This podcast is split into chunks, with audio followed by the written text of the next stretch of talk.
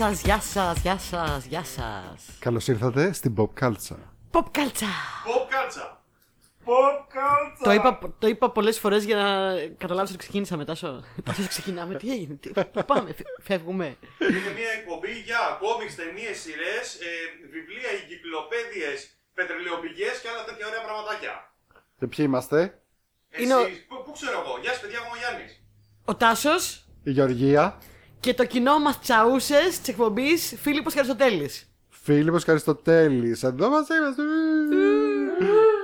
Ποιο έχω κοινό ever. Μίλα ρε μαλάκα λεπτό. Νομίζω ότι ο Φίλιππος πέθανε. Λοιπόν, είμαστε εδώ μαζεμένοι σήμερα σε αυτή την οικία για να συζητήσουμε. Πριν, στο πριν, πριν στούντιο. πεις, πριν πεις κάτι, κάτι χρωστάς. Είμαστε εδώ για να σας πούμε να μας ακολουθήσετε σε όλα τα social media, τα οποία κάποια στιγμή θα ξαναλέω social media απλά και δεν θα λέω ποια είναι. δηλαδή, για- για όνομα του Ε, Θεού, δεν γίνεται. Instagram, Facebook, Google Podcast, ε, Spotify, Anchor, YouTube, WordPress. Τα πάω όλα τι. Θα- Σηκωθείτε θα- τώρα. Σας αρέσει, από δεν είπα, καρέκλες, ε. διβανοκασέλες. Κάντε like, ε, subscribe, αφήστε comments. Και σε αυτό το επεισόδιο έχουμε το κεντρικό μας θέμα, Το top 5 μας, το οποίο τι είναι, τατανατάν. Το οποίο είναι τιμή Σένεκεν, λόγω του ότι χάσαμε τον μεγάλο Βαγγέλη Παπαθανασίου, Βαγγέλης, Ίσως το μεγαλύτερο συνθέτη που έβγαλε. ναι, Ο που τόπος έβγαλε αυτός. αυτή η χώρα. Ε, σίγουρα το μεγαλύτερο συνθέτη soundtracks που έβγαλε αυτή η χώρα. Θα πούμε για top 5 συνθέτες soundtracks. Αυτοί που βάζουν τις μουσικές εκεί στις ταινίες και τις κάνουν ωραίες Στα και έργα. γράφουν στα έργα τις μουσικές και βάζουν τις ορχήστρες με τις τραγουδίστες και από πίσω και τις όπερες να παίζουν και τα Ακριβώς, βιολιά και τα ακριβώς. πιάνα. Βασικά σκεφ- σκεφτόμασταν στην αρχή να κάνουμε ας πούμε top 5 ε, soundtracks ε, αλλά που είναι τα- το original score που λέμε, όχι το compilation που κάναμε την άλλη φορά αλλά δηλαδή η μουσική αυτή ξέρω εγώ που έχει ε, κάθε ταινία η ορχιστρική και τα λοιπά, η επική Ναι, και, πολλές και φορές. μετά είπε ο Τάσος γιατί να μην κάνουμε συνθέτες καλύτερα και λέω ναι είναι τόσο πολύ καλύτερη ιδέα Κα- γιατί είναι τόσα καλύτερο, πολλά. ναι. Κα- Είναι καλύτερο να κάνουμε συνθέτες γιατί είναι τόσες πολλές, τόσα πολλά ωραία soundtrack. Και συνθέτες που έχουν γράψει πολλά ωραία soundtrack που δεν γίνεται να διαλέξεις Ναι. και θα τους πούμε εδώ σήμερα. Εγώ σου έχω ακόμα καλύτερο. Ε, Δεν το σκεφτήκατε όμως. Τι είναι το καλύτερο; Top 5 Το- καλύτερων Βαγγέλιδων στη showbiz. Ναι, σωστό. Θα Ωραία, θα μπορούσε. είναι τιμή ένα και γι' αυτό. Θέλω να πω πριν ε, ξεκινήσουμε λίγα έτσι δικά μου ακαδημαϊκά σκηνοθετικά που μου αρέσουν. ε. Ωραία. Ε, έχω ξαναπεί νομίζω και εσείς σε άλλο επεισόδιο ότι όταν πας στη σχολή σκηνοθεσίας. Ε, δεν Έχουμε μας... δύο αυτή τη στιγμή που έχουν βγάλει την Ναι, ίδια σχολή. Μπράβο. Τον πρώτο καιρό δεν ξέρω στο τέλο το κάνανε και εσένα, αλλά φαντάζομαι είμαι σχεδόν σίγουρος ότι το κάνανε. Και Δεν ο μας αφήνανε Αριστοτέλης να- έχει πάει στην ίδια σχολή με την ε, Γεωργία. Άλλη χρονιά. Απλά άλλη χρονιά και άλλο λίγο διαφορετικό τέτοιο. Αντικειμενό. Για πες τι πήγες να πεις. Πήγα να πω ότι τον πρώτο καιρό δεν μας αφήναν να βάλουμε μουσική. Δεν ξέρω για τους μοντέρ ισχύει αυτό. Αλλά εμείς στη σκηνοθεσία δεν μας αφήναν να βάζουμε μουσική σε τίποτα. Γιατί η, η- η μουσική θεωρείται τόσο μεγάλο σημαντικό εργαλείο που σου λέγανε ότι βάζεις μουσική κλέβεις. Όχι, εγώ θέλω να το κάνεις στην αρχή χωρίς μουσική, χωρίς το manipulation της μουσικής. Είναι τόσο σημαντική η μουσική. Ε, και εμείς ήμασταν τώρα, ξέρεις. Χαζό για μένα, Πάνω στην συγγνώμη. κάψα μας θέλαμε να βάλουμε τα τραγούδια μας εκεί, τα soundtrack και αυτά, τους τίτλους και τέτοια. Δεν μας αφήνανε. Και το είχαμε καημό. Για του μοντέρ φαντάζομαι ότι δεν ισχύει αυτό, γιατί πρέπει λίγο να μάθουμε και το ρυθμό. Να μοντάρουν πάνω στο ρυθμό, σωστά. Επειδή είχαμε και εμείς μαθήματα σκηνοθεσίας, ουσιαστικά είναι ανάλογα ποιον καθηγητή που πετύχεις, πιστεύω. Και τι Ναι. ασκήσεις θα σου βάλει. Γιατί Εμάς ήταν κοινό όμως, σε όλους. όντως όταν, ξε... ναι, όντως, όταν ξεκινούσαμε. Ναι, αλλά και πάλι μπορεί να έχεις πετύχει άλλον υπεύθυνο εκείνο το διάστημα. Ήταν, ναι, ήταν μια κυρία γραμμή πάντως. Δεν την είχαμε εμείς αυτή. Ε, πού θέλω να καταλήξω; Ε, ήταν αναλόγω τι project θα σου βάλουν. Στην αρχή, όντως, τα περισσότερα. Συγγνώμη, γελάω γιατί ο Φίλιππος τρώει σουβλάκι με αλουμινόχαρτο. Δεν σου λέγει με αλουμινόχαρτο. Ο ένα τρώει σουβλάκια, ο Τρώει άλλος σουβλάκι φοράκια. με bubble wrap. Εγώ δεν τρώω σπουδάκια. Ε, Είναι η κατηγορία αδίκο. Οπότε ναι, στα πρώτα projects όντως μας ζητούσαν να μην βάλουμε μουσική. Και θυμάμαι χαρακτηριστικά ότι σε ένα project μας είχαν ζητήσει ε, μικρού μήκους ταινία που να έχει ένα λεπτό μουσική. Ε, και υπήρχαν και περιπτώσεις που ξέρω εγώ μπορεί να έβαζες μουσική και ανάλογα ποιον καθηγητή πετύχαινε. Μου είχε τύχει ας πούμε, να πάω project να έχω βάλει ωραία μουσικούλα, να αρέσει στους ε, συμφοιτητές μου και να γυρίζει η καθηγήτρια που ήταν λίγο πιο κουλτουριάρικα και να λέει Ναι, βέβαια, έβαλα ένα κομμάτι, ξέρω εγώ, και σα συγκίνησε όλους. Ξέρεις, μου το μείωσε, ρε παιδί μου. Οπότε έχει ένα point αυτό ότι η μουσική όντως μπορεί και να κλέψει την παράσταση, μπορεί να. Δεν Ε, ξέρω. εμένα μου έχει τύχει- Είναι, είναι πάντως όντως challenging να, να φτιάξεις. Προκλητικό, συγγνώμη. Είναι μια πρόκληση να, να φτιάξεις κάτι Ναι. χωρίς μουσική. Γιατί παίζει τεράστιο ρόλο. Εμένα μου έχει τύχει να μου πει καθηγητής ότι η μουσική ήταν απροσανατολιστική. Γιατί οι στίχοι του τραγουδιού που έπαιζε στην τελευταία σκηνή δεν είχαν σχέση με την ταινία. Oh, wow. wow. Ναι, και ήμουν σε φάση. Ε, δεν, δεν το είχα σκεφτεί ποτέ, ας πούμε. Ε, λοιπόν, αυτό. αυτά, αυτά ξέρεις πώς με εκνευρίζουν, δεν φαντάζεσαι. Άμα θέλετε θα σας πω και εγώ τον πόνο μου. Δεν έχει να κάνει όμως με μουσική. Με τη, με τη σχολή και με έναν καθηγητή. Να σου πω μετά και εγώ το Α, δικό μου κοίτα. με τη σχολή. Άμα είναι, έχω να πω πολλούς πόνους για πολλοί καθηγητές στη σχολή. Έχω πολύ βρώμα να πω. Όχι, να για σε πιάσω κάτι, το θέμα. για, πάλι για εργασία έχει να κάνει. Ε, είχαμε, να κα- είχαμε μια εργασία σε ένα μάθημα στη δραματική, σε ένα μάθημα που δεν θα πω τι ακριβώς μάθημα. Χημεία. Ωστόσο, ήταν ένα μάθημα στο οποίο, το, α, για το οποίο μάλλον αδιαφορούσαν όλοι. Όλοι. Μας είχε βάλει Ε, πες το Σταμάτα ποιο επιτέλους, μάθημα παιδί είναι. μου. Δεν πεις του καθηγητή, πες ποιο μάθημα είναι. και εσύ φάει το σουβλάκι του Παιδιά, αν καλέ είναι μου. δυνατόν, πάρτε το κάτω στο Κρούτσου, κρούτσου. Δηλαδή, έχεις πιάτο, βγάλε το, το τέτοιο μπαγίτ. Τι μαλάκι, τι σας είναι χολοπούτρο; Ακούγεται, Κάνει ρε. θόρυβο το αλουμινόχαρτο και το πιάνει το Αλήθεια μικρόφωνο. τώρα. Ναι. Πείτε το, ρε μαλάκι. Πεί- Πείτε.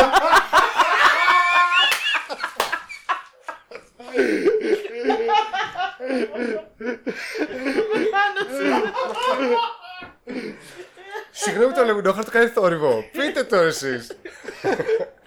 και συνεχίζει και τρώει, λέει. Εν τω μεταξύ το λέμε, το λέμε τόση ώρα έτσι.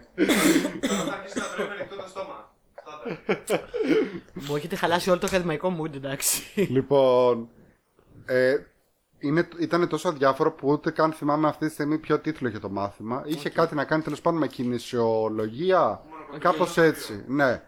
Ε, Κανείς δεν ενδιαφερόταν. Μας έβαλε κάποια στιγμή μια εργασία να γράψουμε μια, ε, ε, ε, ας πούμε, μια εργασία όπως γράφεις ας πούμε γενικά ε, σε, στις σχολές που να, έχει, να κάνει κάτι με το θέατρο που να μην είναι όμως θέατρο. Δηλαδή κάτι πανεμφερές του θεάτρου. Λοιπόν, οι μισοί δεν γράψαν εργασία, οι άλλοι μισοί πήραν κάτι έτοιμο από το ίντερνετ και κάνανε copy-paste. Δεν υπήρχε κιόλας τότε ε, τα συστήματα, δεν υπήρχαν αυτά που υπάρχουν τώρα που το βάζεις κατευθείαν, το περνάς για λογοκλοπή και σου περνάει, το έχεις πάρει από το Ναι, τάδε ναι, μέρος ναι. στο ίντερνετ και δεν ξέρω εγώ τι. Ε, οπότε καθίσαν όλοι και απλά κάνανε copy-paste διάφορα ό,τι δεν τους ένοιαζε. Εγώ ήμουν ο μόνος λοιπόν που πορώθηκα και λέω λοιπόν ήρθε η ώρα μου να λάμψω. Θα γράψω για RPGs, για παιχνίδια ρόλων. Και άρχισα να γράφω από μέσα για το D&D, για το Vampire, για το LARP. Ε, πώς Που είναι πολύ, παίζουνε; σε- ναι, που είναι Που πολύ είναι- παρεφέρει του όντως θεάτρου. είναι πολύ Πραγματικά, παρεφερές του πραγματικά. θεάτρου. Και έγραψα μία. Ε, ε, δε- δεν πήρα έτοιμο κείμενο πουθενά. Δηλαδή, χάλασα πολλές ώρες για να γράψω αυτό το πράγμα. Και τι έχουν, με τι έχει να κάνει τα παιχνίδια ρόλων και τα λοιπα Και που βοηθάνε. Και τι, με τι σχέση έχουν το, θε- με το θέατρο και πώς ε, χρησιμοποιούνται και στην ε, ψυχοθεραπεία πολλές φορές και δεν ξέρω εγώ τι. Λοιπόν, και του πάω την εργασία, τη διαβάζεις, του λέω πώς σας φάνηκε, έτσι, με χαρά κτλ. Ε, εντάξει, δεν μ' αρέσουν αυτά γιατί είναι πολύ αμερικανόφερτα, μωρέ. Το... Εντάξει, τώρα ε, έχω να σου πω πολλά πράγματα που έχω ακούσει στη σχολή σκηνοθεσία με προ... προχωρημένους καλλιτέχνες. Μέσα σε όλα αυτά έχω ακούσει και στη λογοκρίνω. Ναι.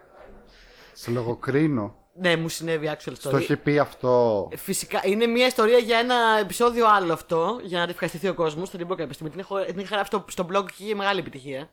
Οκ. Τότε παλιά που είχα εκείνο το blog. Θέλω να το ακούσω. Ε, αλλά μου έχει λογοκριθεί ταινία, actually. What? Μου τη λογοκρίνανε, όντως, λογοκρίθηκε. Ε, λόγω του ότι ήταν αναρχική. Μμμ. Είμαι, είμαι τραχοποιό αναρχικό στοιχείο. Ε, γνωστό ταραχοποιό Το σενάριό μου ναι, δεν μ' άφησα να το γυρίσω. Το γύρισα όμως την άλλη χρονιά. Αλλά Καλά θέλω να έκανες. σου πω ότι την πρώτη χρονιά στην εργασία τελική που είχαμε δώσει για ταινία μικρού μήκους, μας είχαν πει ότι δεν μπαίνει μουσική ούτε στην τελική εργασία. Εκτός αν προέρχεται από φυσική πηγή μέσα στο σετ.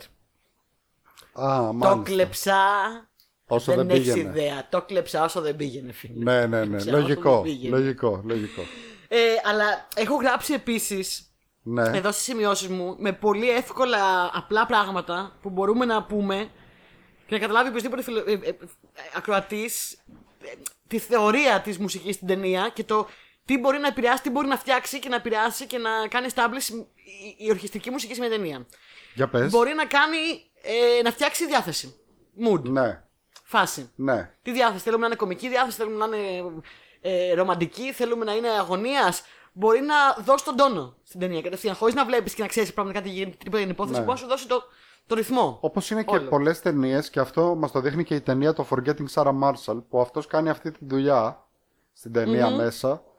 Ε, δεν είναι ακριβώς συνθέτης, απλά δίνει τον τόνο σε διάφορες ε, σειρές και ταινίες. Δηλαδή έχει ένα πιανάκι μπροστά του και ό,τι παίζει, ας πούμε, παίζει και τις νότες ώστε να καταλαβαίνεις. Εδώ είναι ε, λυπηρό. Εδώ πέρα είναι χαρούμενο. Χαιρόμαστε. Ακριβώς. Ναι, όντως, Επίσης, ισχύει.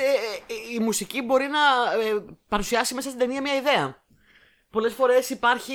Ο πρωταγωνιστής, ας πούμε, νιώθει με ένα συγκεκριμένο τρόπο εκείνη τη στιγμή, νιώθει ζήλια και υπάρχει εκεί το μουσικό σκορ από κάτω το οποίο κάθε φορά που νιώθει έτσι ακούγεται το αντίστοιχο μουσικό σκορ. Ε, ψυχολογία φυσικά και το manipulation τη ψυχολογίας στη δικιά μας του θεατή, το οποίο το έχουμε νιώσει πάρα πολλές φορές. Να συγκινηθούμε, να τρομάξουμε, Καλά, ναι. να μπούμε σε αγωνία. Ε, μπορεί να ε, πλαισιώσει ε, οποιαδήποτε διαμάχη, σύγκρουση ή conflict και να, την, να το κάνει πιο έντονο ή λιγότερο έντονο. Ε, tension, ένταση φυσικά και ακόμα και αυτά που δεν βλέπουμε και δεν ακούμε με λέξεις το subtext, αυτό που είναι Που κάτω, κρύβεται από πίσω, Που, που ναι. κρύβεται από πίσω. Ε, Συγκεκριμένα οι ταινίες τρόμου που αρέσουν πολύ εδώ στο φίλο Φίλιππο ε, δεν θα ήταν νομίζω τίποτα χωρίς μουσική. Σωστά; Επίσης θέλω να πω, θέλω να μιλήσει ο Γιάννης. Πες και εσύ Γιάννη, αλλά θέλω να πω και κάτι άλλο. Καραγκιόζηλικη θέλω να πω εγώ. Επίση Α, η μουσική ωραία. μπορεί να βοηθήσει τον Κρίστοφερ Νόλαν να εξαπατήσει εκατομμύρια κόσμο ότι Θα αυτό μιλήσουμε, που θα γύρισε μιλήσουμε γι' είναι πα- πα- ασύλληπτο. Ναι, θα τα πεις, και αυ- θα θα το πεις κάνω. μετά αυτά τα, τα παράπονά σου. Θέλω να πω ότι για όσους αναρωτιέστε τα τελευταία χρόνια ειδικά γιατί πολλά μουσικά soundtracks σας φαίνονται ίδια, σας ακούγονται ίδια με παλιότερα και λέτε αυτό μου θυμίζει, αυτό ήταν, πού ήταν, αυτό δεν ήταν σε άλλη ταινία, γιατί παίζει εδώ. Υπάρχει ένας πολύ απλός λόγος γι' αυτό και είναι τα tempis, νομίζω λέγονται ότι η ορολογία είναι tempis, αν δεν κάνω λάθος. Ναι. Που τι σημαίνει, ότι όταν πάει στο μοντάζ, θα το ξέρει και αυτό στο τέλο καλύτερα, αλλά τρώει αυτή τη στιγμή. αλλά θα, θα με ακούει από μακριά. Ε, όταν πάνε στο μοντάζ στην ταινία με το πρώτο κόψιμο, ε, και πολλές φορές ακόμα γράφεται η μουσική σε εκείνο το σημείο ε, από το συνθέτη και δεν είναι έτοιμη. Ε, για να Χρησιμοποιούν, μοντάρουν, για να ναι. κόψουν την ταινία, χρησιμοποιούν ήδη υπάρχοντα άλλα κομμάτια από άλλες ταινίες. Ναι, Επομένω, ναι, όταν, ναι. όταν φτάνει να έρθει η ώρα ο συνθέτης να, να τελειώσει το, το, το έργο, ε, πιο πολύ συμβαίνει συχνά να πηγαίνει και να προσαρμόζει αυτό που γράφει στο tempi, στο temporary music δηλαδή, παρά το ανάποδο. Και έτσι έχουμε κόπιες και ξανακόπιες το ίδιο στυλ μουσικής. Ισχύει. Ισχύει αυτό. Και όλα γίνονται Και σου από έχω και κακή παραγωγή ιστορία και αργότερα. διασύνη. Αργότερα σου έχω και ιστορία γι' αυτό. Ωραία. Αυτά τα ακαδημαϊκά είχα να πω. Ε, και μπορούμε να πάμε πολύ ωραία. Να μου πείτε τι ιστορία. Εσύ τι ιστορία έχεις; Τι λέμε πιο μετά. Εντάξει, είναι για κάποιο συνθέτη; Α. Οκ. Ωραία. Λοιπόν, άρα συνθέτες. Ε, honorable mentions να πούμε πριν ή μετά; Όχι, θα πούμε μετά. Γιατί Μετά. πρώτα θα πούμε όπως πάντα το top 5. Όπως πάντα το top 5 μας δεν το γνωρίζει ο ένας του άλλου. Ποιος θα ξεκινήσει; Τι θες; Να διαλέξει ο Φίλιππος. Φίλιππος, ποιος θα ξεκινήσει; Γεωργία. Μάλιστα. Γεωργία. Ευχαριστώ πολύ. Σας ευχαριστώ. Θα πάρω την ευκαιρία να μιλήσω για έναν πολύ αγαπημένο μου συνθέτη, ο οποίος δεν είναι συνήθως στις λίστες. Ποιο νούμερο; Νούμερο. Νούμερο. Νούμερο 5. Στο νούμερο 5, λοιπόν, θα μιλήσω για έναν συνθέτη, ο οποίος δεν ήταν- είναι συνήθως στις λίστες με τους καλύτερους όλων των εποχών, Ναι. αλλά είναι πολύ αγαπημένος μου. Και το όνομά του μπορεί να σας λέει κάτι, γιατί το όνομά του έχει γίνει και τραγούδι. Και είναι ο Μορόντερ. Giovanni Giorgio Μορόντερ. Μορόντερ. Daft Punk, πάρα πολύ στο τραγούδι που έβγαλε στο προηγούμενο δίσκο. ο- Στο οποίο μιλάει ο ίδιος ο Μορόντερ και λέει την ιστορία του για το πώς ήταν ο πατέρας της δίσκο, ένας από τους Ναι. μεγαλύτερους DJ στον κόσμο, ο οποίος έφερε την δίσκο και την ηλεκτρονική μουσική και έκανε τεράστιο μπαμ με τις παραγωγές του. Ναι. DJ, παραγωγός και ύστερα συνθέτης. Ο οποίος, το οποίο έχω κάνει ένα υπέροχο τραγούδι Daft Punk. Πηγαίνετε να ακούσετε τώρα το Μορόντερ, όπου μιλάει ο ίδιος. Ε, είναι πλέον νομίζω 70 κάτι χρονών. Είναι πολύ Ναι. μεγάλος ηλικία. Όπου μιλάει ο ίδιος για το πώς εφήβρε την ηλεκτρονική μουσική μόνο του. Basically. ο οποίος έχει γράψει και ορχιστικά soundtrack για ταινίες όπως άκου Midnight Express, American Gigolo, Έλα. Scarface, Never Ending Έλα. Story και Cat People και έχει γράψει και ε, μουσική για τραγούδια που έχουν παίξει σε μεγάλες ταινίες όπως το Top Gun, Take My Breath Away, έχει γράψει τη μουσική ο Giorgio Take my Moroder, breath away. Flash Dance Έλα ρε. και άλλα πάρα πολλά. Και Μπρε- καταλαβαίνεις Τώρα ντρέπομαι λίγο που δεν τον ήξερα. Never Ending Story επίσης έχει γράψει τη μουσική του τραγουδιού. The Never Ending Story. Ναι, ναι, ναι, ναι. Πάλι οι κρατέ αυτή τη φανταστική φωνή μου θα την ανεχτούν. Μπορούμε να βάλουμε τραγούδια ενδιάμεσα για να ακούγονται κάποια έστω. Μπορούμε, λες. Εντάξει, δεν μπορούμε από ό,τι φαίνεται. Επίσης είναι κάτι που παίζει με τα δευτερόλεπτα και τα δικαιώματα. Να ξέρεις. Δεν νομίζω. Παίζει. Ναι, ναι, παίζει. Νομίζω παίζει. μέχρι 6 δευτερόλεπτα μπορούμε. Έτσι, Ε, τι αλλιώς. να πει 6 δευτερόλεπτα τώρα με τους με τους συνθέτε που μιλάμε εδώ. Τώρα μιλάμε για Ε, έπι, τώρα- παιδιά. Μπείτε στο YouTube να ακούσετε Το τώρα Take my μωρότερ. breath away, 2 δευτερόλεπτα νομίζω χρειάζεται και το πιάσες πιο. Αυτό ας πούμε μπορείς να το αλλάξεις. Ναι, να βάζεις το κανονικό πάνω τη φωνή μου. Ε, λοιπόν, μωρότε, Giovanni Giorgio. Ναι. My name is Giovanni Giorgio, but my friends call me Giorgio. Κανείς δεν ξέρει το τραγούδι του Daft Punk. Δεν τρέπεστε λίγο τώρα να πάτε στο, στο YouTube να το ακούσετε. Μόνο τελειώσει η εκπομπή. Τώρα. Μετά. Βαρέθηκε λίγο. Είναι έπος στην αρχή το κομμάτι, έτσι. Λοιπόν, ε, αγαπώ πάρα πολύ Μωρόντερ και το ήξερα να το βάλω από την αρχή μόλις είπαμε για συνθέτες. Ναι. Μόλις είπε συνθέτες, είπα εντάξει, ωραία, θα μπορώ να βάλω και το Μωρόντερ. Εντάξει, ωραία. Νούμερο 5 λοιπόν. Χαίρομαι. Γι' αυτό κάνουμε αυτά τα top 5 παιδιά για να μαθαίνουμε νέα πράγματα. Για- Και γι' Φανταστικός ο αυτό, Μωρόντερ. Αυτό είναι και το αγαπημένο πράγμα του Φίλιππου να ξέρεις για Μαθαίνει την facts. εκπομπή. Είδες. Τρελά τριβία. Αχ, πολύ χαίρομαι. Γι' αυτό είμαι εδώ. Ωραία. Εγώ θα πω ότι στη λίστα μου έχω βάλει καλά, κάποια πολύ 38 ονόματα, αλλά έχω ξεκινήσει με κάποια λίγο πιο... Δεν θα πω ότι είναι πιο άσημη, σίγουρα είναι γνωστή, απλά όχι ας πούμε αυτά τα μεγάλα τέρατα. Ναι. Στο νούμερο 5 έχω ε, το, καλά γελάς αλλά όχι μόνο ήταν εκπληκτικό συνθέτης ο Θοδωράκης έχουμε πάρα πολλούς που θα αναφέρουμε και στην πορεία. Όπως ας πούμε σε κάποια από τις λίστες που είδα ε, το 100 π.χ. όλων των εποχών ήταν και ο Χατζινάσιος με τη γλυκιά συμμορία. Ναι. Λοιπόν αλλά εγώ στο νούμερο 5 έχω τον Άλαν Σιλβέστρη. Α, υπέροχος. Πολύ ωραίος. Πολύ Ε, ωραίος. μεγάλο όνομα το θεωρώ και το Σιλβέστρη, εγώ συγγνώμη. Ναι, είναι. Είναι μεγάλο όνομα, απλά δεν είναι ας πούμε από τα... Ας πούμε, δεν θα τον έβλεπε σε κάποιο top 5 ίσως. Δεν ξέρω. Ναι, ίσως. Ε, έχει κάνει όλες τις ταινίες του Ρόμπερτ Ζεμέκης. Ε, μηδεν, ε, ναι, τέλος πάντων. Ε, χωρίς καμία εξαίρεση. Ε, Back to the Future, ποιος ε, παγίδευσε το Roger Rabbit, Forrest Gump, όλες τις ταινίες του Ζεμέκης. Επίσης, ξεκάθαρα θα ήταν στο top 5 μου λόγω του Predator, του κυνηγού. δηλαδή, εντάξει, το μουσικό θέμα από το Predator, ας πούμε, είναι τρομερό, μου αρέσει πάρα πολύ. Έχει κάνει το Avengers και έχει κάνει και άλλες ταινιούλες, όπως π.χ. το Judgment Night που έχουμε αναφέρει. και Βρίσκω στο- πολύ ωραία. Τι εξισώσει του πολύ τσαχπίνικες. Πολύ... Είναι Ναι, πολύ ωραίος. έχει, Είναι, είναι- πολύ uplifting, είναι πολύ ωραίος. Βασικά είναι όπως το είπες, τσαχπίνικες. Ναι, ναι, είναι τσαχπίνη ο Σιλβέστρη. Είναι, είναι, είναι. Λοιπόν, πάμε στο νούμερο. Νούμερο. Νούμερο 4. Λοιπόν, και εγώ στο νούμερο 4 μου έβαλα τον κύριο Βαντζέλης. Έβαλες τον Βαντζέλης. Τον Βαντζέλη στο σχολεμένο. Ναι. Ε, Θεός χωρέστον. Και θέλω να πω πάλι εδώ το κοινωνικό μου σχόλιο ότι πέθανε ο άνθρωπος τόσο κοντά με τον Γουσγκούνι χωρίς να θέλω να νοήσω κάτι για τον Γουσγκούνι ή οτιδήποτε αλλά έγινε τόσος χαμός για τον Γουσγκούνι παντού και καλά κάνει ο κόσμος που τον ευγνωμονεί εντάξει εγώ δεν, θα, δεν είναι η φάση μου αλλά ναι Οκ, μπράβο τους Ε, Και αφού δεν τους- έγινε χαμός για τον Vangelis. εννοείς. Ναι, και δεν έγινε χαμός για τον Vangelis. Κοίτα, η αλήθεια είναι, οκ. Ε, Έγινε, Δεν έγινε. θα σου πω, έγινε διαφορετικός χαμός. Γιατί εγώ είδα, ας πούμε, εμένα το facebook μου τουλάχιστον γέμισε από Blade Runner. Δηλαδή Ναι. όλοι ποστάραν το Blade Runner. Ε, Στα κοινά όμως μέρη που πας και είναι πολλοί κόσμο και όχι το δικό σου το feed με τους δικούς σου τους φίλους που είμαστε όλοι μονοδιάτε, τι έβλεπες; Γουσγκούνι χαμός, Βαγγέλης, τρία post. ναι, ναι, Ρίπ. ναι. Ε, μεγάλη απώλεια. Ε, ειλικρινά στεναχωρέθηκα. Εγώ δεν τον έχω στο top 5, όχι γιατί δεν τον θεωρώ, τον θεωρώ απίστευτο. Ή όπως είπαμε και πριν, ίσως τον καλύτερο συνθέτη Έλληνα τουλάχιστον που έχει περάσει. Το Blade Runner, το soundtrack, είναι σε πάρα πολλές λίστες top 100 και τα λοιπά, στο νούμερο 1 κιόλας. Ναι. Σε πάρα πολλές λίστες.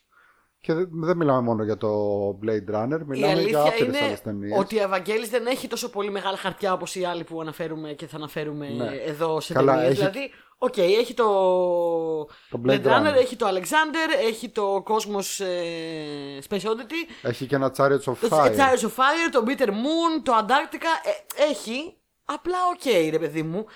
Ε, αλλά η αλήθεια είναι ότι εγώ τον έβαλα στο 4 γιατί η- η- η- το, το μουσικό του ε, αποτύπωμα είναι τόσο, τόσο ξεχωριστό και είναι πραγματικά η μουσική του στο Blade Runner είναι τόσο αξεπέραστη Ναι.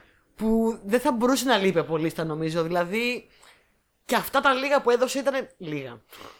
ναι. Θα ήθελα, ναι. Επίσης, ξέρεις ότι είχε γράψει μια συμφωνία η οποία πήγε, την χρησιμοποίησε η NASA για το.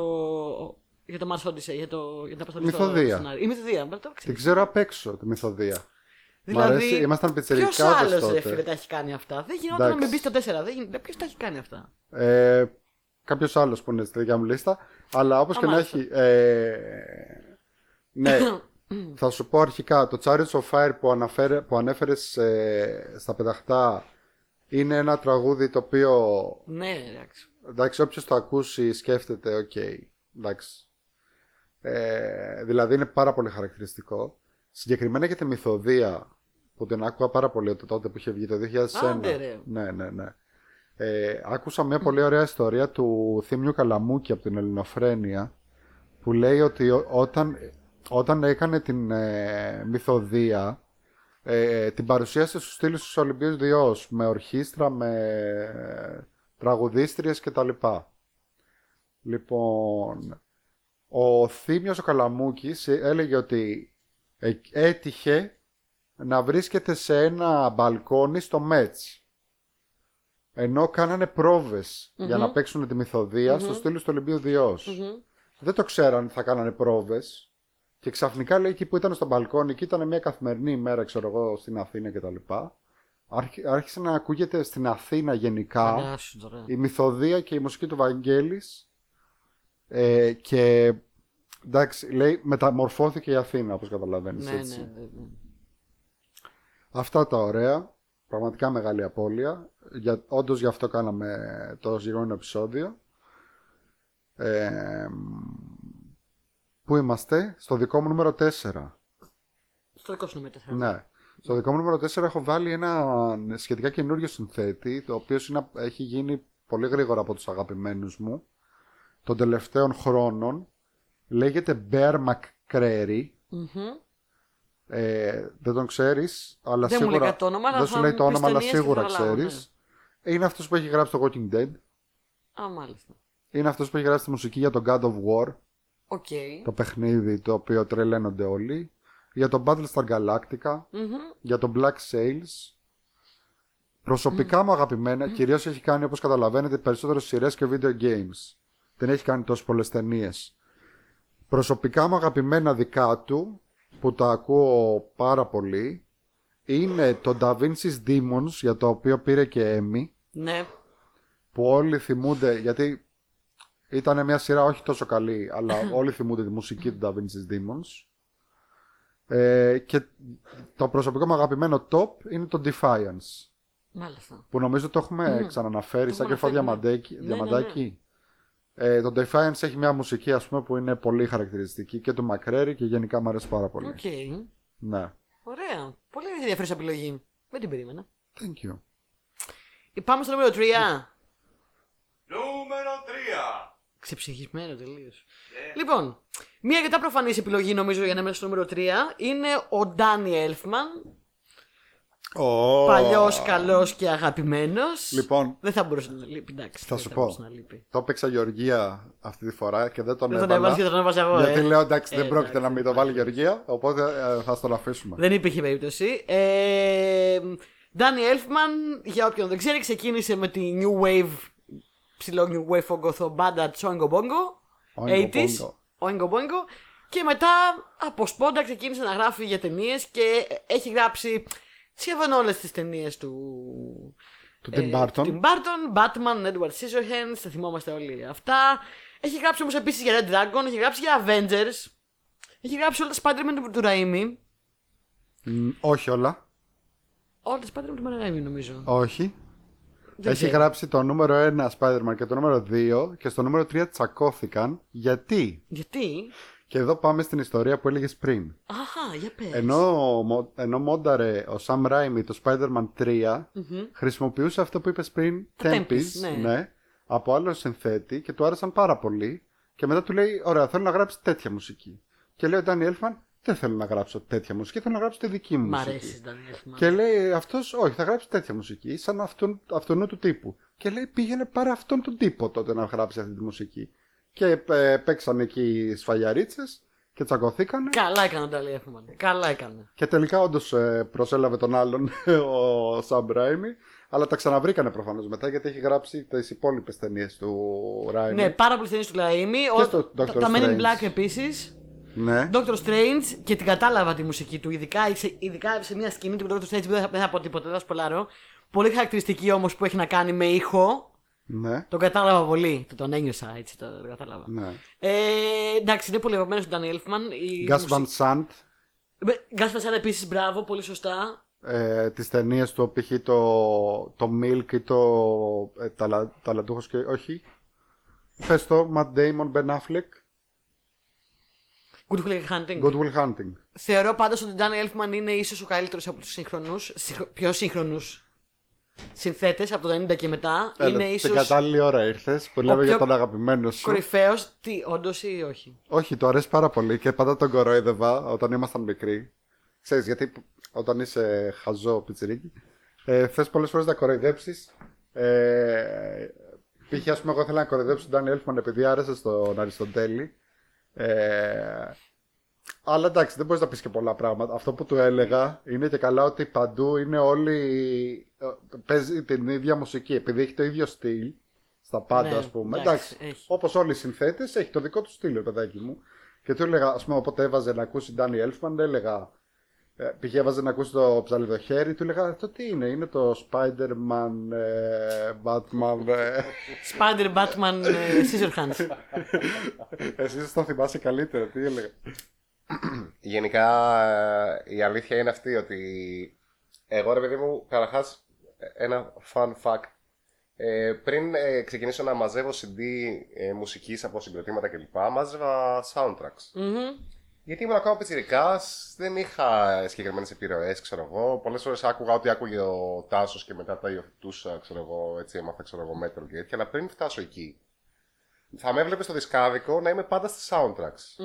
Ε, εντάξει, είχες και την αγάπη για τις ταινίες. Ναι, είχα την αγάπη για τις ταινίες και είχα και την αγάπη για τα soundtrack ε, των ταινιών. Οπότε ε, εκεί θα χάλαγα, ας πούμε, τα λεφτά μου αν ε, πρόκειται για CD. Μμμ. Ε, και Danny Elfman τον είχα λατρέψει από μικρός. Ήταν όντως ο αγαπημένος μου. Ναι, ναι, ναι. Παραμένει ο αγαπημένος μου. Δηλαδή, φυσικά μεγαλώνοντας έχω εκτιμήσει πάρα πολύ και άλλα ονόματα που θέλω να δω αν θα τα αναφέρετε, γι' αυτό δεν μιλάω ακόμα.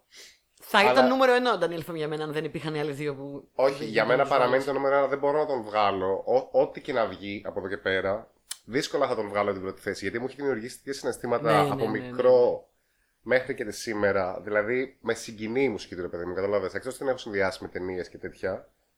Γενικά δεν ξέρω, έχει κάτι πολύ μοναδικό για μένα και πολύ ατμοσφαιρικό και, και είναι υπέροχος. Δηλαδή, μπορεί να πετύχεις τα ακούω στα maximum, ξέρω, όταν η Elfman και να το, να το ζω, να παίζεις με το film της Ναι, ναι, Catwoman πρα- πραγματικά εντάξει. και εγώ να το ζω π.χ. Το film της Catwoman κιόλας. Είχα, είχα στη δίσκο το, το πρώτο ορχιστ- soundtrack του Batman το ορχιστρικό. Ε, εγώ το, αυτό το soundtrack το, το έχουμε και σε δίσκο βινίλιο, και το Βινίλιο. έχω αγοράσει και σε Βινίλιο CD, ήταν τόσο ναι. ωραίο, φανταστικό. Π.χ. ε, έκανε κάποια από τα πιο γνωστά themes που υπήρξαν ποτέ στην ιστορία του κινηματογράφου. Και εγώ Δηλαδή, λατρεύω, λατρεύω. Το, Daniel το Elfman. Batman theme, ας πούμε, ήταν ε, σταθμός και μετά έγινε και το... Παρακαλώ. Όχι, όχι, συνέχισε, ολοκλήρωσε. Και μετά έγινε και όλος αυτός ο χαμός με τα super hero themes και τέτοια. Όπως και η μουσική του ψαλοχέρι για μένα είναι ό,τι πιο όμορφο Είναι έχει ό,τι γράψει. πιο όμορφο υπάρχει πραγματικά. Δηλαδή θυμάμαι, έλεγα μικρός χαζός, έλεγα ότι. Ε, αν πεθάνω ποτέ, ε, θέλω στην κηδεία μου να ακούγεται το Ice Dance, ξέρω εγώ, ή το theme Ναι, του ψαλοχέρι. ναι, Ήταν ναι. τόσο, δεν ξέρω. Πάντα, κα- πάντα Ακόμα μου δημιουργούσε ένα μελαγχολικό και το και, Corpse Bride και ο Κύπρος εύθυμο Καβαλάρης. παράλληλα. Ναι, δεν ξέρω ναι, πο- ναι, ναι. Nightmare Ο Before μύθος, του- Christmas. ο, μύ- ο μύθος του κεφάλου Καβαλάρας με το Sleepy Hollow είναι από τα πιο τρομακτικά για μένα και από τις πιο τρομακτικές ταινίες και από τα πιο τρομακτικά soundtracks. Και το. Night Στη- Before- σε Night στοιχιώνει, Before- δηλαδή. Ναι, ναι, ναι, πραγματικά είναι haunting. Όλα του τα soundtracks είναι haunting. Ε, εγώ βασικά θέλω να προσθέσω ότι ο Ντάνι Elfman είναι εξαιρετικά αξιόλογος μεταξύ άλλων και για το γεγονός ότι ενώ κάνει τόσο ωραία μουσική, είναι και πάρα πολύ προσιτός. Από την άποψη ότι αν θες να πάρεις ένα μικρό παιδί και να του πεις, να, του- να του δείξεις Τι τη, σημαίνει σημασ- soundtrack; τη σημασία της μουσικής, άμα του βάλεις... Ε, ας πούμε, όταν, ήσ- όταν ήμασταν μικροί και πρώτα είδαμε τον Batman, ε, εγώ θυμάμαι ήταν από τις πρώτες φορές που παρατήρησα τη μουσική. Έχεις πολύ δίκιο. Γιατί ήταν πιασάρικο σε ένα επίπεδο που και 7 χρονών να είσαι θα το καταλάβεις ότι τώρα εγώ ακούω κάτι ιδιαίτερο. Δεν ήταν Bach που για μένα ήταν ε, και ακόμα είναι κάτι δυσπρόσιτο. Όχι, ο Ντάνι Έλτμαν είναι ιδιαίτερος, κάνει καλή μουσική, επίπεδου, περίπλοκη απ' όλα, αλλά είναι και προσιτή. Ναι, ναι, ναι. Κυρία, κυρία, να πω κι εγώ. Να πεις. Επίσης έχει κάνει τη μουσική εκτός από ταινίες και για Desperate Housewives Ψήφικα. και για Simpsons. Ναι, ναι, ναι. The Για Simpsons, σωστά. Simpsons. Πο- Πολύ καλά κάνεις που το λες. Εγώ γενικά θεωρώ ότι έχει.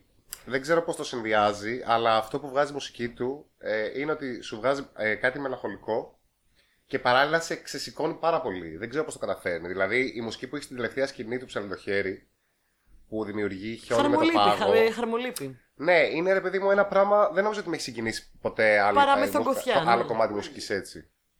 Whimsy. Whimsy, πολύ whimsy. σωστά. Πολύ σωστά. Πολύ σωστό, Έχει πολύ πολύ whimsy. παιδικό μέσα του. Γι' αυτό, γι' αυτό εγώ επιμένω ότι είναι πολύ προσιτός. Πολύ χαίρομαι, παιδιά, Ναι, που γι, αυτό αρέσει και τόσο όλα, πολύ. γι' αυτό και όλα τα όργανα του, ρε παιδί μου, θα δεις, ξέρω εγώ, Προωθήκανε. θυμίζουν, που γενικά τα opening ε, credits πολλές φορές του, του Tim Burton ε, βλέπεις ότι είναι ξέρω, σε κάποιο εργοστάσιο, σε κάτι που, που κάπως το κάνει λίγο χαρμόσυνο, ρε παιδί μου, ότι παιδικό, γίνεται μια διαδικασία, παιδικό αυτό που λες, ένα παιχνίδι. ξέρω εγώ. Με- Γελά, γελά γιατί βλέπω τη Γεωργία που χαίρεται τόσο πολύ που συμφωνείτε. Μα Και ο, γουστάρετε. ο, ο Σωτέλης χορεύει κιόλας. Είναι σε φάση. είναι και, και μου γελά, τι ωραία. τι- Προωθήκανε. Τους αρέσει πάρα πολύ τον Ντανιέλ. Πολύ Δυστυχώς χαίρομαι. αυτά είναι μόνο για τους παρόντες. Ε, και για όλο το κοινό που σε ακούει τώρα, να το ξέρεις. Ε, Πολύ χαίρομαι, παιδιά, που αρέσει τόσο πολύ τον Ντανιέλ. Πάμε στο δικό σου νούμερο 3. Το δικό μου νούμερο 3 είναι ένα άλλο τεράστιο όνομα που χάσαμε δυστυχώς πρόσφατα. Πριν δύο χρόνια συγκεκριμένα. Ε, Ω, και για λιγότερο πες. από δύο χρόνια. Για πες. Ε, Ένιο Μωρικόνε. Έλα ρε Σιτάσο. Τι, στο Πήρες κλέψα. στο νούμερο 1. Στο νούμερο 1. Ε, ναι, πού θα είχα τον ενημορικό. Δεν το περίμενα από σένα. Μονομαχία τώρα. Αλήθεια, τώρα λες. Το περίμενα να τον έχεις στο top 5, Ξέρω γιατί το αλλά βάζω. όχι να τον έχεις στο νούμερο 1. Ρε, πραγματικά. Θα... ήθελα- Οκ, μπορούμε να ταυτίζουμε πιο πολύ με τη μουσική του. Μπορείτε να μην μιλάτε από πίσω, ρε φίλε, αν είναι δυνατόν να κάνω Μι- podcast. μιλάνε δηλαδή, και για... κανονικά έτσι. για όνομα του Θεού, ρε, δεν τρέπεστε λίγο. Δηλαδή Για- για καλά τους με, φέραμε. με normal volume. Τι φάση. Τι έλεγα, δεν ξέρω. Έλεγες Ένιο ότι ο Ένιο Μωρικόνε λοιπόν. Ναι, ο Ένιο Μωρικόνε. Μπορεί να ταυτίζουμε πιο πολύ με τη μουσική του Ντάνι Έλφμαν. Αλλά η μουσική του Ένιο Μωρικόνε είναι... σημαίνει ταινία. Η μουσική του είναι- ε, ισχύει. Σημαίνει αυτό, ταινία. ισχύει αυτό. Δεν Δηλαδή, γινόταν όταν- να μην το όταν βάλω νούμερο ακούς ένα. Ένιο Μωρικόνε λες εντάξει, οκ. Ήταν τρομπετίστας. Ναι. πριν ε, γίνει συνθέτης, έγινε μετά συνθέτης. Ε, τώρα τι να πούμε. Μερικές ταινιούλες έτσι απλές που έχει γράψει μουσική ο Μωρικόνε είναι The Good with the Bad and the Ugly, Once Upon a Time in the West, Μαλένα, Cinema Paradiso, Εξορκιστή. Και in the West. Once upon a In time the in West. America. Όχι, αυτό είναι άλλο. Αυτό είναι musical. Ναι. Αυτό είναι musical που λες. Άλλη ταινία. The Thing. Αδιάφθορη. Δηλαδή, τι, τι να πούμε τώρα για τον Και Μωρικόνε. ανεπίσημα το Unforgiven. Ποιο; Ανεπίσημα το Unforgiven. Γιατί, το, γιατί είναι επίσημα το Unforgiven; Γιατί όλο το Unforgiven πατάει πάνω στη μούρλα που είχε ο Hetfield εκείνη την περίοδο με Μωρικόνε και άκουγε back to back ξέρω εγώ όλα τα soundtrack. Δεν το ήξερα αλλά αυτό από τώρα που το λες. Ε, Φίλε, makes perfect sense Ε, έτσι. ναι, Φαίνεται. Το, το, το, το, Unforgiven είναι ξέρω εγώ ότι ήρθε ο, σαν να ήρθε ο Μωρικόνε, ακούμπησε το χέρι του στο νόμο του Hetfield και να του είπε αγορίνα μου. Έχεις περισσότερα μέσα σου από απλά νευρικό downstroke. Γκα, γκα, γκα, γκα. Λοιπόν. Και δεν έχεις δίκιο. Μάλιστα. Ενδιαφέρον πολύ αυτό το Ο fact. Μπράβο, Γιάννη. Μωρικόνε, για μένα, εκτός από ότι ισχύει αυτό που λες ότι ε, η μουσική του είναι, σημαίνει ταινία, είναι και το ότι ήταν καλός καθ' όλη τη διάρκεια. Δηλαδή, Δεν έπεσε Πολλ- ποτέ. πολλοί ναι. απα- ναι, δεν έπεσε ποτέ. Πολλοί από τους συνθέτες που λέμε, ξέρω εγώ, εντάξει, μετά από κάποιο καιρό σταμάτησαν ας πούμε, να βγάζουν ή δεν έβγαζαν ας πούμε, τόσο καλά. Ο Μωρικόνε, ας πούμε, έβγαζε soundtrack πρόσφατα για τον Ταραντίνο που τα ακούς και λες, ξέρω εγώ, εντάξει, είναι... Δηλαδή, ξέρω εγώ, έχει ένα κομμάτι π.χ. μέσα στο soundtrack του Django Ναι, ναι, ναι. που λες, οκ, δεν εντάξει, υπάρχει δηλαδή το, αυτό, το ναι. ακούω και κλαίω, ειλικρινά. Ναι, ναι, ναι, σε πιάνει το τρίχα. Από πάνω ως κάτω. Ο Μωρικόνες Ναι. σημαίνει, σημαίνει soundtrack, σημαίνει μουσική για ταινία. Δεν θα μπορούσαμε να τον έχω νούμερο ένα. Και γενικά ήταν από τους πρώτους που παρατήρησα τη μουσική τους και παρατήρησα. Α, παίζει μουσική σε την ταινία που έχει. Η μουσική στην ταινία είναι πρωταγωνιστής. Είναι... Ισχύει. Είναι μεγάλο μέρο. Αυτό, είναι Ναι. μέρος της φάσης. Τι θα ήταν, ας πούμε, η τριλογία αυτή του Σέρτζιο Λεόνε. Λέω χωρίς τη μουσική του Χωρίς τη Morricone. μουσική του Μωρικόνε. Ισχύει. Ισχύει. Δεν, μη, άπειρος σέβαστο, δεν ξέρω. Δεν, δεν, δεν θα μπορούσα να βάλω άλλο νούμερο ένα, πραγματικά. Ναι. Ωραία, πολύ χαίρομαι. Πάμε στο. Νούμερο 2! Νούμερο δύο. Νούμερο 2. Ε, ωραία, το δικό μου νούμερο 2 είναι άλλος ένας σκηνοθέτης που μάλλον η μουσική του σημαίνει μουσική για ταινίες. Ε, και είναι ο Μπέρναρντ Χέρμαν. Ο Ω. οποίος, σε περίπτωση που δεν σα έχετε κατευθείαν στο μυαλό με το λέγοντας το όνομα, είναι ο συνθέτης του ψυχό. ή- ή- ή, το Ναι, οποίο ναι, ναι, ναι, ναι. είναι μια, μια συνθετική, ένα συνθετικό, πώς θα το πω, για ένα συνθέτη είναι ένα eureka moment. Πραγματικά Ναι, είναι eureka ότι- α, moment. μπορώ να το βάλω, ναι. Το ψυχό και ο τρόπος που το έκανε και του ήρθε η ιδέα αυτή με τα βιολιά που είναι εκνευριστικά και άμα δεις και το... Άμα δεις ποτέ σε αφιερώματα το- όταν μιλάει για το πώς το συνέδεσε, είναι πολύ συναρπαστικό το πώς του ήρθε αυτή η ιδέα. Και πέρα από το ψυχό, παιδιά, ε, άλλα του Hitchcock, σχεδόν όλες τις ταινίες του Hitchcock όπως Vertigo, North by Northwest κτλ. Αλλά όχι μόνο γιατί έχει κάνει Taxi Driver, Citizen Kane, Cape Fear, Twilight Zone, κάτι... Ναι, κάτι- Κάτι... Μωρέ, κάτι Για, ξέρεις. πολλ... κάτι. για πολλούς θεωρείται, τον είχα εγώ στις τιμητικέ αναφορές, για πολλούς θεωρείται ο καλύτερος συνθέτη όλων των εποχών. Ναι, Ναι, ε, το καταλαβαίνω γιατί. Ναι. Είναι λογικό, εντάξει, έχει γράψει τα κέρατά του. Απίστευτο suspense, εκεί και αν είναι χαρακτήρα στην ταινία η μουσική. Ναι. Δηλαδή το soundtrack του ψυχό σημαίνει πλέον ε, φόβος. Αυτό, το ακούς και λες φόβος. ναι. Και να μην έχεις την ταινία. Έχει γίνει συνώνυμο του φόβου. Οποιαδήποτε σκηνή αγωνίας, οποιοδήποτε jump scare, ε, όλα έχουν βγει από το soundtrack του ψυχό. Τι να λέμε τώρα, εντάξει. Ισχύει, ισχύει, το δίνω. Το δίνω. Παιδιά, ναι, πηγαίνετε να ακούσετε, να γουστάρετε ένα βράδυ. έτσι Μπέρναρντ χαλαρά. Χέρμαν. Bernard Herrmann. Πηγαίνετε να ακούσετε Έτσι, χαλαρά. αγοράκι παιδί. χαλαρά. Για ποτό. Έχω κι εγώ μια πολύ κλασική επιλογή στο νούμερο 2. Για πες. Της, ε, της εκείνης της εποχής και ίσως και παλαιότερο θα έλεγα. Ω, ναι. Who is it? Νίνο Ρότα. Είναι ωραιότα. Νίνο Ρότα. Πολύ ρομαντικό σε βρίσκω. Ναι. Μα ε, πολλές, Το φορές, περίμενα αυτά από σένα τάσο. πολλές φορές θα κάτσω και θα Με ακούσω εκπλήσεις Νίνο με αυτή τη Ρότα λίστα. μόνος μου. Ω, ακούς Ναι. είναι ωραία μόνος στο σπίτι. Ναι, ναι, ναι. Με ένα καλό κρασί. Ρωμαίο και Λιέτα. Φράγκο Ζεφιρέλη.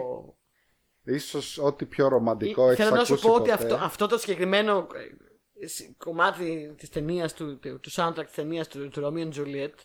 Καταρχάς είναι ό,τι καλύτερο έχεις ακούσει. Συγγνώμη που σε διάκοψα. Είναι ό,τι καλύτερο υπάρχει. Ό,τι καλύτερο έχεις ακούσει πραγματικά. Ναι, ναι, ναι. Έχω φοβερό θέμα γιατί στα νέα Hunger Games, τα οποία αγαπώ, ναι. το, η φάση, το theme της Katniss που τη σηκώνουν τα δάχτυλα και την χαιρετάνε και σφυρίζουν αυτό το μικρό Ναι. του, του, του. Λοιπόν, αυτό είναι οι τρεις πρώτες νότες από το Juliet's theme Αυτό- του Nino Rota. Όντως. Αν το ακούσεις, είναι οι τρεις πρώτες νότες.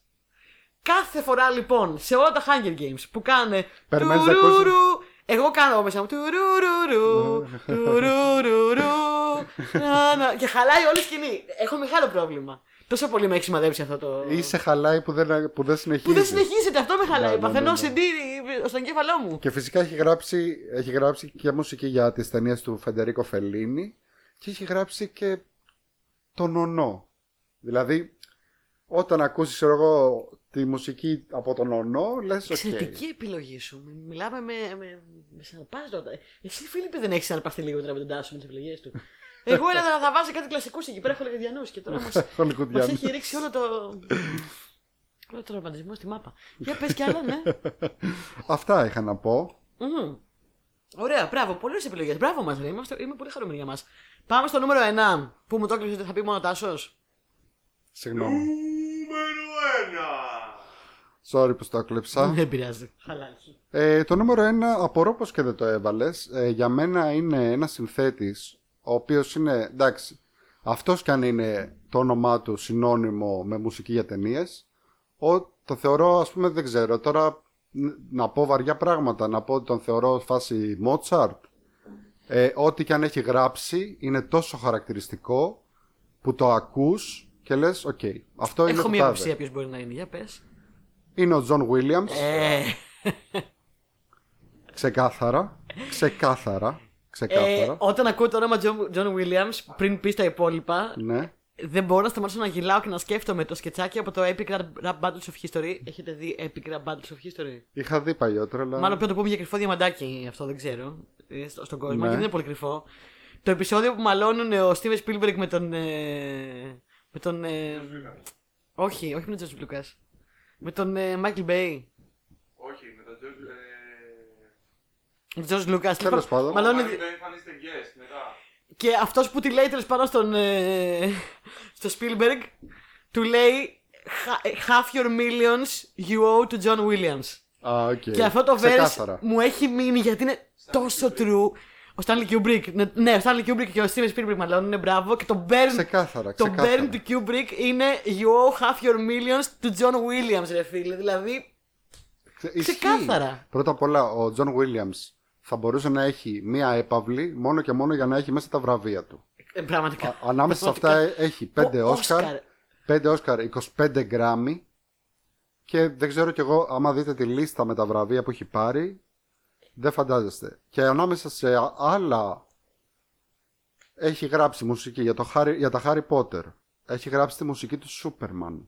Δηλαδή, Ποιος ακούει ας πούμε, το, τη, τη μουσική του Superman και δεν σκέφτεται κατευθείαν την Κατευθείαν, ταινία ναι. κτλ. Indiana Jones. Diana Jones. Δηλαδή, οκ. Jurassic, Park. Τι, θα, θα σου- και θα σου πω το άλλο. Τι θα ήταν τα σαγόνια του Καρχαρία χωρίς το... Δηλαδή το αντίστοιχο που έλεγες πριν για το Psycho Ναι, ναι. το έκανε ο Τζον Williams με τα σαγόνια ναι, του Καρχαρία. Ναι, ναι, ναι. E.T. E.T.; Το οποίο το είχα σε δίσκο επίσης γιατί ή- ήταν και audiobook που το έκανε να το Michael Jackson και με μουσική του John Williams από πίσω και τα ακούγα όλη την ώρα. Και φυσικά... Παραμυθάκι. Ε, Ναι, και όμως υπήρχε αυτό. That was the thing, ναι. Και φυσικά όλη η μουσική από το Star Wars, από όλα τα Star Wars, Φυσικά όλα τα Star Wars, πόλεμο ναι. των άστρων, που εκεί πέρα έχεις και τι δεν έχεις. Έχεις το, το κεντρικό θέμα, έχεις το Imperial March που είναι ξεκάθαρα, δηλαδή το ακούς και λες σκάνε τώρα οι ε, κα- ε, διαστημικοί ναζί. ε, έχεις το Force Theme, Binary Sunset λέγεται κανονικά το κομμάτι που μετά έγινε Force Theme. Ε, σε εκείνη την... Λοιπόν, εκεί στο δίνω Γιάννη. Ε, έχουμε μια, ένα μόνιμο τσακωμό με τον Γιάννη για τα Star Wars γιατί ο Γιάννης είναι πιουρίστας. Και του αρέσουν μόνο τα παλιά Star Wars. Ναι. Η συ- σε συγκεκριμένη σκηνή που βγαίνει ο Λουκ από το σπίτι και βλέπει το διπλό ηλιοβασίλεμα και παίζει το Force Theme Μμμ. που ε, μου κάνει εδώ τέτοιο Άκρια παντομήμα ότι σταματάκια. κλαίει. Λοιπόν, αυτή η σκηνή δεν θα έπρεπε για μένα να αλλάξει ποτέ ούτε να γίνει στην remaster. Το, το ότι βλέπετε το Ιωβασίλεμα και μάλιστα με αυτό το παλιό φακό που φαίνονται Ναι, στην ναι, ουσία ναι, δύο, ναι, ναι. δύο λαμπάκια στον ορίζοντα. Ναι, ναι, ναι. Δεν ναι. φαίνεται λαμπάκια. Έχει, έχει την παραμόρφωση της ατμόσφαιρας. Έχει την παραμόρφωση. Ακριβώς, ναι, ναι, ναι. Τι remaster Και να ακούγεται κάνεις τώρα. εκεί πέρα, φίλε, κάνε μας Εντάξει. Γιατί το είδα ε, το ίδιο, την ίδια σκηνή που την είχε ζωγραφίσει κάποιος σαν HD wallpaper και δεν ξέρω τι. Και καλά όμορφο ο Βασίλεμα, ρε παιδάκι μου. Και ε, χάλαγε πάρα πολύ. Δηλαδή δεν είχε Ναι, αυτό ναι, το. ναι, εντάξει, originality. Ναι. Τώρα τι να πω. Να πω ότι το Duel of Fates στα prequel, τα Star Wars, είναι το μόνο κομμάτι. Για μένα είναι το καλύτερο κομμάτι όλων των εποχών που έχει παίξει ποτέ στο Ναι, soundtrack. ναι, ναι, ναι. Και είναι το μόνο πράγμα από τα prequels που δέχονται όλοι, ανεξαιρέτως. δηλαδή, ναι, ακόμα εντάξει. και ο Γιάννης που τα συχαίνει τα Αλίμονος prequels. δηλαδή, παιδιά, εντάξει. Ναι. Ε, και μόνο που άκουσα λίγο Duel of Fates στο καινούριο τρέιλερ του Obi-Wan Kenobi, λέω εντάξει, ε, με πούλησε. Ε, πουλ- Μέσα. Μέσα. Κατευθείαν. Εντάξει, τώρα τι άλλο να πούμε για τον John Williams. Τα- Τα Αυτά. έχουν πει τα 600 Όσκαρ του και Emmy του και Ναι. Τόνι βραβεία και τα πάντα του. Ναι, δεν θα μπορούσα να μην τον έχω βάλει. Και επίσης έχει γράψει μουσική που έχει πάει στο διάστημα. Γι' αυτό Ναι. έλεγα πριν. Α, οκ, όπως και ο makes sense. Βαγγέλης. Ναι. Τον έχω στο honorable mention, στα honorable mentions, φυσικά εννοείται. Ε, ήμουν σίγουρο θα το βάλεις βασικά. εντάξει. Ωραία, πάμε να πούμε για τα Επικλέβω. υπόλοιπα honorable mentions, τις τιμητικές Ε, άλλο αναφορές. ένα έχω. έχω. Θα έμπαινε στη λίστα μου γιατί τον αγαπώ πάρα πολύ. Αν Ναι. δεν ήταν λίγο επαναλαβεν... επαναλαμβάνεται τα τελευταία χρόνια. Λίγα, λίγο. Είναι ο Hans Zimmer, τον οποίο υπεραγαπώ. Λοιπόν, το, το Hans Υπεραγαπώ Zimmer, Hans Zimmer το εγώ. Hans Zimmer ήμουν σίγουρος θα το πεις για hot take, ότι δεν σ' αρέσει και τα λοιπά. Όχι, μ' αρέσει λόγω, πάρα πολύ. Λόγω του Νόλαν συγκεκριμένα. Αλλά ναι, οι λόγοι είναι δύο. Επαναλαμβάνονται πολύ τα τελευταία χρόνια και επίσης βρήκε αυτό το μπουάζ για το οποίο θα μιλήσει ο Γιάννη όταν τον βλέπω, ετοιμάζεται, παίρνει θέση. Ε, βρήκε αυτό το μπουάζ Και το, το, Αυτό- του, του, είχε- το, του είχε από αυτό στη μανούλα, ρε παιδιά. Το, το έχει βάλει κάτω και το αυτόν. Αυτό που κάνεις σε όλες τις ταινίες πλέον. Αυτό το- δηλαδή, εντάξει. Η Ναι, το κόρνα. παίζει παντού. Δηλαδή, όταν θέλει να δεις κάτι επικό, βλέπει. Είχες μια καλή ιδέα. Είναι αυτό το κλασικό του Hans Zimmer. Το... Ακούγεται αυτό. Πες Γιάννη, πες. Αλλά επίσης ο Hans Zimmer έχει γράψει Lion King, Καλά, έχει γράψει τις πλαγιά στα μάτια. έχει γράψει Gladiator, ε, Inception, Interstellar, Dark Knight, Dune, όλα νομίζω του Νόλαν. ε, Mission Impossible 2. Σίγουρα θυμάμαι ότι επίση από τις πρώτες ταινίες που ανατρήσα πάρα πολύ τη μουσική. Τελευταίο Σαμουράι, Τελευταίο How to Train Your Samurai. Dragon. How to Train Your Dragon. Pirates of the Caribbean. Το θυμόσαι να παίξω το How to Train Your Dragon. Ναι, γιατί το έχω στη λίστα μου να πει Ω. Ρε φίλε, ρε φίλε Μα- αυτόν τον δε- άνθρωπο. Εσύ το- δηλαδή είσαι ψαγμένος Hans Zimmer fan, όχι αστεία. Παιδιά, δεν How to σταματάει. Train Your Dragon, προφανώς Hans Zimmer. Ρε, πρα- πραγματικά δεν μπορώ να τον ψυχολογήσω αυτόν τον άνθρωπο. Κάθε φορά που νομίζω ότι εντάξει, ο Φίλιππος είναι απλά ξέρω εγώ agent of chaos. Δεν, ε, μα δεν είναι ενδιαφέρεται. είναι Απλά, agent of chaos. απλά εμφανίζεται για να σπείρει το χάος. Ξέρω εγώ, δεν υπάρχει κανένα νόημα. Ε. Και μετά εμφανίζεται και πετάει κάτι τέτοιο super ψαγμένο που How σε to Train Your ξεφτιλίζει. Dragon, ναι. ότι, φίλε, αν ήσουν πραγματικός φαν, θα ήξερες όλα τα καλά κομμάτια του Hans Zimmer. Οπότε κάνε μας τη χάρη. Εσύ Τάσο έχεις κανένα honorable mention να, να πεις. Ναι, πολλά. Ε, ε, Πες, πες. Πες γιατί δεν θα τελειώσουμε ποτέ. Γιάννη, έχει γράψει και για το Spider-Man, για το Amazing Spider-Man 2. Άμα θες να ξέρεις. Σωστό, το είχα γράψει και εγώ. Μετά πώ. Για, το, για ποιο, για το Για το Spider- Hans Zimmer, ναι. Το Amazing, Amazing Spider- Spider-Man. Ναι, Amazing Spider-Man. Amazing. Ναι. Ωραία. Τι άλλο είχα στα honorable mentions, στις δυναμητικές αναφορές. Ε, έχω τον Βασίλη Πολυδούρη, το άλλο μεγάλο όνομα των soundtracks στο ελληνικό. Μάλιστα. Ενδιαφέρουσα επιλογή. Βασίλης Πολυδούρης που και μόνο, μόνο και μόνο για το Conan που έχει κάνει που είναι εντάξει δηλαδή ακόμα ανατριχιάζω όταν το ακούω και για όλες του τις συνεργασίες με τον Paul Verhoeven έχει γράψει μουσική για όλες τις ταινίες του Paul Verhoeven και για το Robocop και για το Starship Troopers ο Βασίλης ο Πολυδούρης ήταν ε, ένας Αμερικάνος συνθέτης ε, με καταγωγή από την Μεσσηνία Το Μεθύνια, ναι. ναι, ο οποίος είχε πει ότι δύο είναι οι μεγάλες επιλογές του, ε, ε, μεγάλες επιρροές του. Πρώτον, ο συνθέτης Μίκλος Ρώσα και δεύτερον, η ελληνοορθόδοξη καταγωγή του. Και το γεγονός ότι μεγάλωσες σε- μέσα σε εκκλησίες. Ναι. Εντάξει, Βέβαια, βέβαια δεν είναι μουσική, έχει μια. ναι, Έχει δική- έχει βέβαια τη δική της θέση. στην- στις, ίσως στις εκκλησίες που ήταν ε, συγκεκριμένα εκεί στο Αμέρικα ε, είχε περισσότερο χοροδία και τέτοια. Εάν τον και Ορθόδοξε όχι- θα είχαν βυζαντινή. Και σπαθιά, ξέρω εγώ, Δεν που μπορεί. ενέπνευσαν το Κόναν. Γιατί ξέρεις, όταν ακούεις σπαθιά, περινό, και δεν μου έρχεται σανδάλια, στο ναι. μυαλό ο Κόναν, αλλά οκ. Ε, πώς, Ωραία. έχει. Έχει, Έχει, έχει, ένα κάτι σανδάλ'. έχει. Ένα sword and sandal, το έχει. Λοιπόν, Ωραία. Άλλο. Άλλη τιμητική αναφορά έχω τον Howard Shore και δεν θα μπορούσα να μην τον έχω ε, με Lord of the Rings και Hobbit. Δηλαδή, εντάξει, το σημείο ειδικά που ξεκινάει το Lord of the Rings. Θυμάμαι πάντα το meme, ε, meme είναι που, που λέει ο άλλος ότι ξέρω εγώ φώναξα τους φίλους μου και τα λοιπά τους κοροϊδεύσα, κλείδωσα την πόρτα και έβαλα να παίζει η, η extended τριλογία και ακούνε το ε, «Α, The world is changed. I feel it in the water. I feel it. Πες το; Όχι, δεν θυμάμαι πώς συνεχίζει. I feel it on the earth, I smell it in the air. Και, και μπαίνει η μουσική του Howard Shore. Εντάξει. Είναι ανατριχιαστικό. Είναι τρομερό. Τι άλλο έχει γράψει ο Howard Shore; Ε, έχει γράψει τα Twilight που σου αρέσουν. Εντάξει, το έφτιαγμα Ναι. στην υπερβολή, τα έχουμε πει αυτά. Έχει γράψει τη μίγα του Cronenberg και έχει γράψει και όπερα που είναι διασκευή της μίγας. What? Ναι. Και επίσης έχει γράψει τη μουσική για τον Dogma. Εσύ το ήξερες. Α, το έχεις. Οκ. Ε, Ο- ο- ο- ο- Αναλάβεις εδώ αντί για. Ε, εγώ θέλω να ζητήσω ένα μεγάλο συγγνώμη από το κοινό γιατί από ό,τι είδα τελικά το How to Train Your Dragon δεν είναι το How to Δεν υπάρχει, ρε. Μας φίλε, τρέλανε. δεν Ποια μου είναι. John Power. Δεν John υπάρχει, ρε φίλε. Ωραία, τιμητική αναφορά John Powell. Ναι, Τη Για το μερική αναφορά How to- John Powell για το How... how- Το Train Your Dragon το 2. Που το έχει MP3 ο Πάκης στο και το ακούει. Λοιπόν, Ε, μια άλλη τιμητική αναφορά που, γε- που σχεδόν μπήκε στη λίστα μου είναι ένας άλλος συνθέτης που χάσαμε σχετικά πρόσφατα το 2015 ε, όταν έπεσε το ιδιωτικό του αεροπλάνο. Ήταν μόνο αυτός μέσα και ο πιλότος. Ε, μ, ε, και είναι ο James Horner. James Horner, ναι. ναι, ναι. James Horner έχει γράψει Commando που εντάξει τρελαίνομαι. Δημήτρη, για σένα αυτό. Δημήτρη για σένα ε, καλά και με τον Αριστοτέλη το βλέπουμε full όταν ήμασταν μικροί ε, έχει γράψει Braveheart έχει γράψει ε, πολλές ταινίες του Κάμερον σκοτώθηκαν μεταξύ τους τσακώθηκαν όπως ε, τσα- είχαν τσακωθεί και Elfman με ε, Sam Κι άλλοι Raimi τσακωμένοι. ναι. Τσακωθήκανε στο Aliens γιατί είχαν πολλές διαφορές για το πώς, ε, τι μουσική θα παίξει γιατί έχει κάνει τη μουσική για το Aliens. Ε, τα ξαναβρήκαν όμως στο Τιτανικό. Μμμ. Στο Τιτανικό, όταν τον έκανε ο Κάμερον Τιτανικό, όταν τον έγραφε μάλλον, άκουγε έννοια. Και ήθελε να βάλει την έννοια να κάνει τη μουσική. Ναι, Η- ναι, ναι, ναι, ναι. η έννοια αρνήθηκε. Πάλι καλά γιατί έβαλε τον Χόρνερ, ο οποίος έγραψε πολύ πιο ωραία μουσική κατά τη γνώμη μου.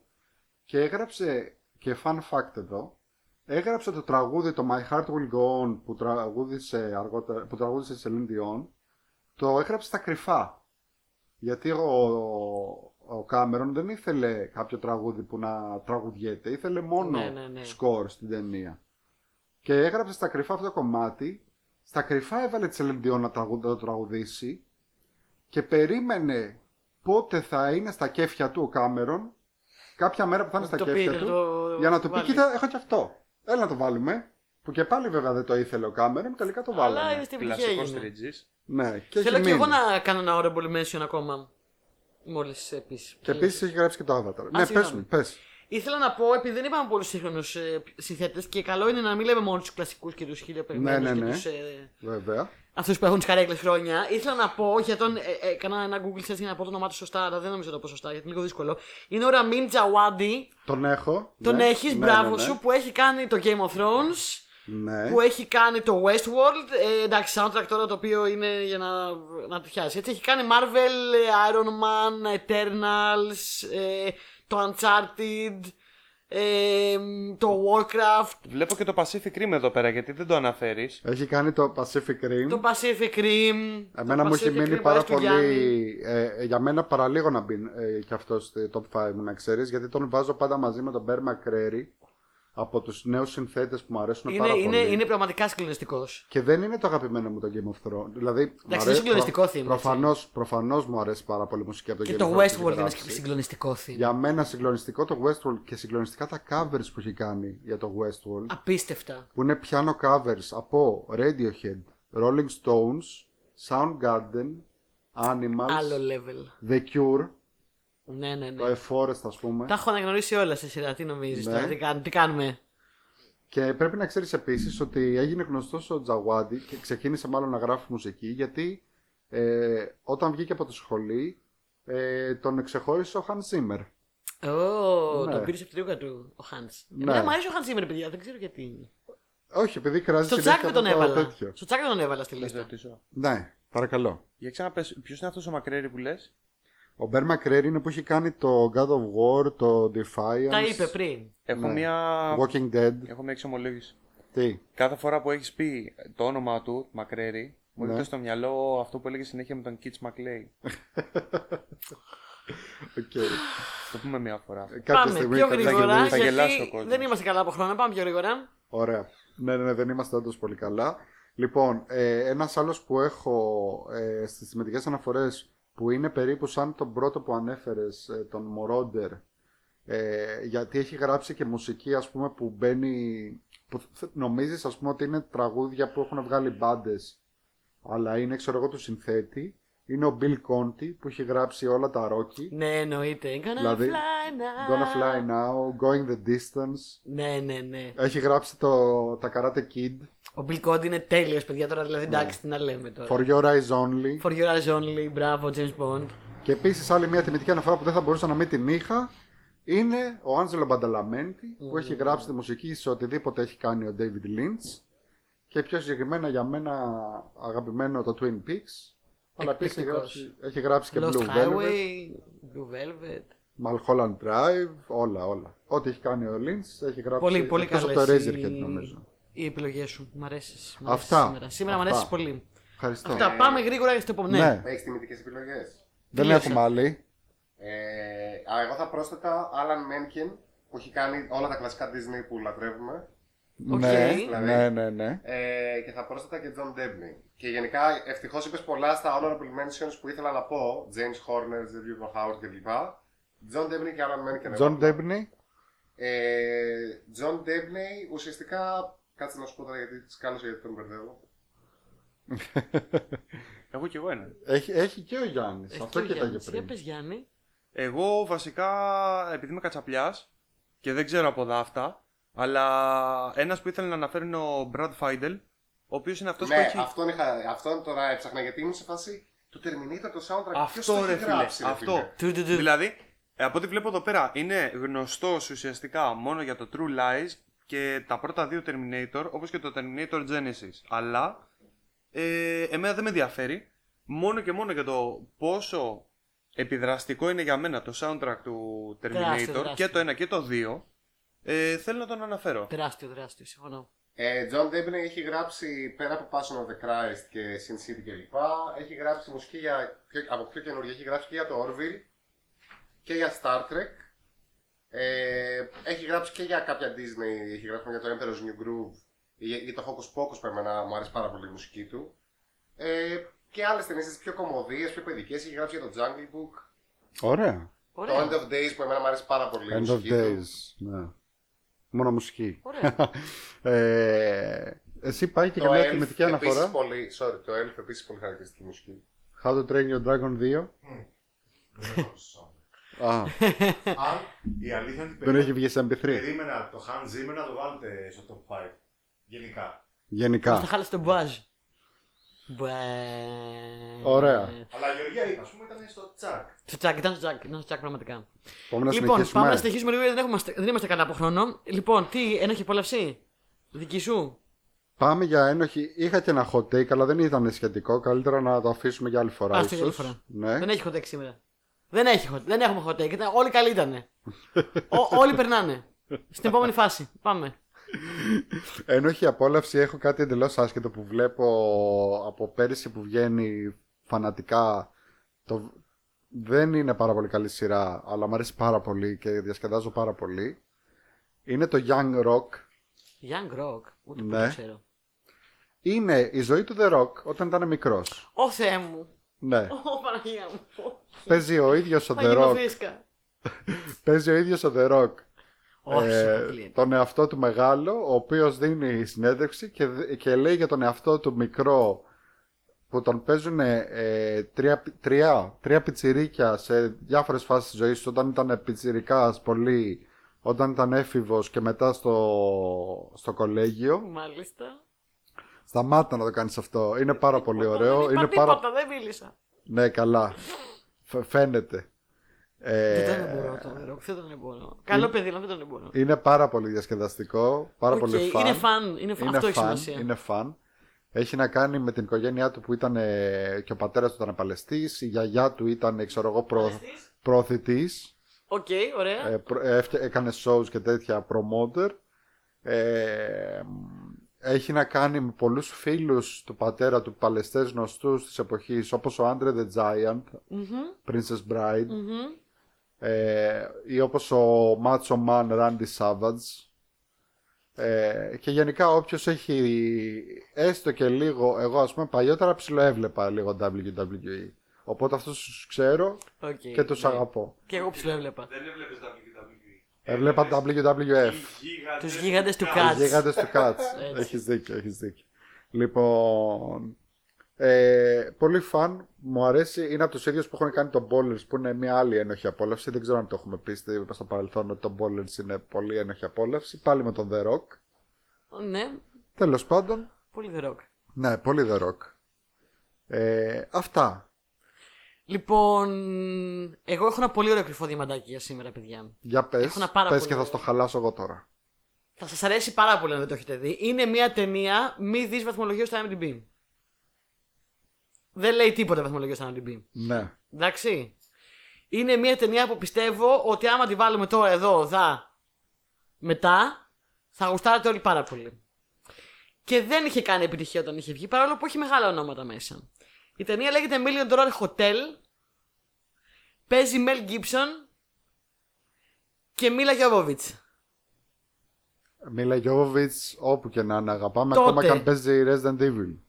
Λοιπόν, ε, την έβαλα στο Γιάννη κάποια στιγμή και του άρεσε πάρα πολύ. Δεν καταλάβαινε γιατί αυτή η ταινία δεν είναι πιο γνωστή.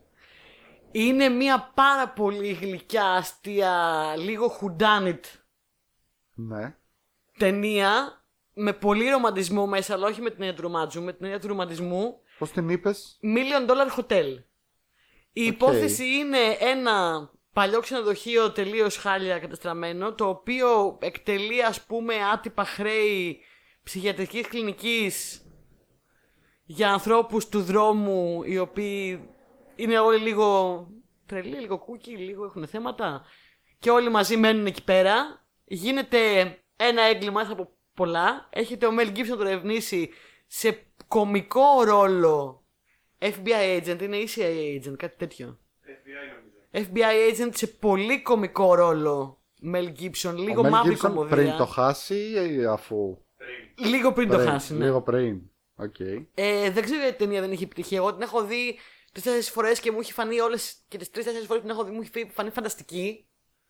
Πολύ γλυκιά, πολύ αστεία, με ατακάρες μέσα. Μπορεί να βεβαιώσει και ο ξινός εδώ πέρα που δεν του αρέσει τίποτα. Κοίτα, ε, εγώ δεν θα την πω, δεν είναι αριστούργημα, έτσι. Είναι μια solid δευτεράτζα. Από την άποψη ότι, όπως ας πούμε, Πολύ ωραίο, ρε.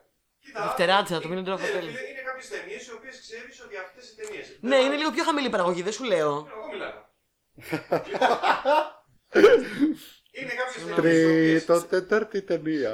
Ε, δεν συγγνώμη. είναι για, για βραβείο για Όσκαρ, αλλά εάν πας και δεις ότι ωραία, πάμε να δούμε μια ταινία. Είναι μια πολύ ωραία ταινία, έχει πολλά πράγματα να δώσει, αλλά επειδή δεν ήταν το πυροτέχνημα που ενδεχομένως άλλοι θέλουν για να δω. Δηλαδή, αν ρε παιδί μου βλέπεις μόνο ταινίες, εγώ βλέπω μόνο σκαρικές, εγώ βλέπω μόνο ταινίες πυροτεχνήματα, δεν θα σ' αρέσει. Ε, εγώ, εμένα μου αρέσει πολύ. Ωραία, είναι κάποιες ταινίες που είναι δεύτερης διαλογής, αλλά και πάλι είναι καλές. Ζουν καλά σε αυτό το μέρος. Είναι, μια- είναι μια ωραία ταινία να βάλεις να δεις δηλαδή. Ναι, έχει πράγματα να δώσει. Είναι μια πολύ ωραία ταινία η οποία πιστεύω θα περάσει πάρα πολύ καλά ποιος δεν πήγε να τη δει. Ε, ναι, είναι λίγο δεύτερη παραγωγή. Δεν έγινε επιτυχία καθόλου, αλλά εγώ τη βρίσκω εξαίσια υπέροχη και παίζουν και άλλοι πολύ γνωστοί. Παίζει ο Τζέρεμι Ντέιβι που είναι πρωταγωνιστής βασικά και δεν τον είπα τον άνθρωπο, ο οποίος έχει παίξει επίσης παντού. Ε, παίζει ο, ο Πίτερ Στόρμερ που τον. Στορμάρε. Στορμάρε. Στο- Στορμάρε, συγγνώμη. που τον αγαπάμε επίσης από Τον πολλά. αγαπάμε, τον αγαπάμε. Ε, σε έναν υπέροχο εκπληκτικό ρόλο. Ε, μ, θα με θυμηθείτε, θα τη δείτε όλοι μαζί και θα με θυμηθείτε. Θα σας αρέσει πάρα πολύ. Και θα έρθετε και θα πείτε Γεωργία είπε το καλύτερο κρυφό διαμαντάκι που υπάρχει. Το καλύτερο του κόσμου. Αυτό. Όχι, πραγματικά παιδιά, δείτε τι, μην δώσετε σημασία στο MDB. Είναι πολύ. Ρε, είναι λίγο φάση πώς είδαμε το Bad Times at the El Royale. Λίγο Ναι. τέτοια φάση. Α, Το Bad Times Είναι λίγο B, αλλά ότι, ότι το βάλαμε, ξέρω εγώ, και το μας, ε, ας πούμε, περάσαμε πολύ ωραία με αυτό. Ναι, Τέτοια ξέρεις φάση κάτι, είναι. Το Bad Times at the the Royale, ας πούμε, δεν είναι ταινία πυροτέχνημα. Ε, σαρώστε βραβεία. Ό,τι Καλά, δεν, τη- γύρισε δεν τα- τη λέω και β' βέβαια. Δεν τη λέω Όχι, δευτεράτζα. Εγώ από αυτή την άποψη τη λέω δευτεράτζα. Ναι. Ότι δεν είναι, ξέρω εγώ, η κρέμ de la crème, Ναι. αλλά το γεγονός ότι είναι δευτεράτζα δεν σημαίνει ότι είναι για πέταμα. Ε, υπάρχουν στο, δηλαδή δεν είναι, δεν είναι ότι υπάρχουν δύο είδων ταινίε μόνο καλές κακές. Όχι. Αυτή ας πούμε είναι μια ταινία που εγώ τη έβαζα ένα 7. ναι. Α, ναι. Ξέχασα να πω ότι το Million Dollar Hotel είναι του Wim Wenders. Του ποιου; Του Wim Wenders. Ποιος είναι ο Wim Wenders στα Παρίσι, αυτά. Τέξας. Έλα, Α. πάρε να το πω. Πέρασε έξω. Πέρα- Πέρασε έξω. Κάτι μου λέει το όνομα. Wim Wenders, ε, πολλές κλασικές είναι φίλοι ταινίες. Παρίσι, Τέξας. Ναι, η ναι, Αλήκη ναι. της πόλης. Άλλο τότε. Στο Γάλλιο. Να. Όχι, δεν έμεινε στο Γάλλο Βιμβέντε. Τι άλλο θα ακούσεις σε αυτό το podcast, παιδιά. Ρε, ζήλι, Αφού λες εσύ πάρει στην Τέξας και αυτός Ο λέει Βόλα Γάλλιο. έχει τρελαθεί. Ο Βόλα έχει τρελαθεί στο σπίτι του. Έχει, έχει πάρει φωτιά. Ρωτάνε εδώ ποιος είναι ο Βιμβέντερ. Ο Μπόλες αυτή τη στιγμή ψάχνει φλέβα να βάλει τη- το νερό. Κα- Κάτι θέλει να πει ο Φίλιππος. Νομίζω ότι. Α, ανα... Ναι. Συγγνώμη. Αναφορικά με αυτό που είπες πριν για, το, για τη βαθμολογία Για στο πάντα. IMDb, Μμμ. νομίζω γενικά δεν, δεν- γενικά δεν πρέπει να βλέπουμε το IMDb. Λοιπόν, γιατί... αυτό είναι, Επηρεάζει πολύ, αυτό, είναι επηρεάζει ένα, πάρα αυτό πολύ. είναι ένα hot take το οποίο είχα αφήσει για την επόμενη φορά. Ορίστε, να το hot take. Preempted. Σταμάτα, Να ρε. το, να το το hot take, να το. Ε, Γεια Φίλοι είναι σας. όλοι. Δεν- Εγώ δεν θα τα καθαρίσω αυτά μετά. Yeah, δεν με νοιάζει. Θα μπαίνουν έτσι. αλλά όλοι. κάποια στιγμή Ποιο; πρέπει να το συζητήσουμε για το πώς επηρεάζει η βαθμολογία του AMDB. Ε, να το και συζητήσουμε του τώρα. Αφού δεν Rotten είχαμε hot take αφού Tomatoes. τελειώνουμε, πες το τώρα. Hot take; Ε, εγώ. IMDb βαθμολογίε. Προ- Πόσες άθλιες προσωπικά- ταινίες έχετε δει που έχουν μεγάλη βαθμολογία στο IMDb; Άπειρες. ε, Το αντίθετο. Πόσες ταινίες έχετε δει που σας αρέσουν και δεν έχουν καλή βαθμολογία. Μίλιο τώρα στο hot IMDb? take. Πάρα πολλές. Αυτό ακριβώς. Γι' αυτό και εγώ λέω ότι δεν πρέπει να βλέπετε βαθμολογίες ούτε στο MDB, ούτε στο Wikipedia, ούτε στο Rotten Tomatoes, ούτε στο Metacritic και γενικά. Και γενικά όχι. Ναι. Να πιστευτούμε πιο Και πολύ το- δημιουργούς και το και λέω εγώ ονόματα. που έχω γράψει κριτική που έχει μπει στο Metacritic για κάτι. Λοιπόν. εδώ- Όχι, να εμπιστευόμαστε πιο πολύ δημιουργούς και ονόματα. Και όχι κριτικές. Ε, Έχεις να πεις κάτι πάνω, πάνω σε αυτό; Τελειώνει το επεισόδιο τώρα. Θες να ανοίξουμε να δώσει τέτοια κουβέντα. Εντάξει, αφού το είπαμε τώρα. Ναι. Μια μισή ώρα επεισόδιο, πάμε. Έλα, κάτσε, έλα. Θα πάω να κάτσω δίπλα στη Γεωργία. Κάνε άκρη. Εγώ κοιτάω και δεν θα σταματήσω να κοιτάω. Αυτό είχα να πω. Καληνύχτα σας. Άρα σε ενδιαφέρει τι έχει να πει ο κόσμος. Ε, δεν διαφωνείς ποτέ δηλαδή, με τις κριτικές; θα σου πω, θα σου πω τι, τι κάνω πριν δω οποιαδήποτε ταινία. Ε, Και το κάνει αυτό και με το που θα παραγγείλουμε. ναι, το οποίο συνήθως μου βγαίνει σε καλό γιατί γεμάται ποιος γκρινιάζει από του δύο περισσότερο ότι Ω, πήρα αυτό και ήταν μάπα, ξέρω εγώ. Ωραία, πες όχι, λογική Γενικά, όμως. το, γενικά το rating για μένα παίζει ρόλο, αλλά θα σου πω. Παλιότερα το MDB το έχασε πιο πολύ εκτίμηση, να το πω. Το, το εμπιστευόμουν πιο πολύ. Από ένα σημείο και μετά που μου τύχε και εμένα. Καλά, από παλιά τύχαινε. Ε, απλά συνήθως ταινίε που είσαι και πιο μικρός τείνουν να είναι πενταράκια, πεντο- πενταμισαράκια, ξέρεις. Και τα βλέπεις αργότερα Εντάξει, και λες. είναι και το hype που Και τα βλέπεις φεύγει. πιο μεγάλος και λες. Όντως ήταν πιο πενταράκια ταινία. Απλά μου άρεσε γιατί ήμουν μικρός π.χ. Αλλά είναι γενικά πολλά που επειδή παίζουν άρχισε ρόλο. να τυχαίνει πιο συχνά να μην έχει πολύ ακριβή βαθμολογία για μένα, για τα δικά μου standards, Ε, ναι. ε, το IMDb. Το Wikipedia το κοιτάω όμως γιατί μου αρέσει να κοιτάω και το critical response Αυτό είναι και του, άλλο, Rotten, το και του δέχομαι. Rotten Tomatoes γενικά το Εγώ δεν score το που είναι. δέχομαι. Τέλος πάντων, με ρωτήσατε απλά απαντάω ότι για μένα παίζει ρόλο Ναι, οκ, και- είναι, είναι η μία άποψη. αν μια ταινία θέλω πάρα πολύ να τη δω, δεν θα με νοιάξει.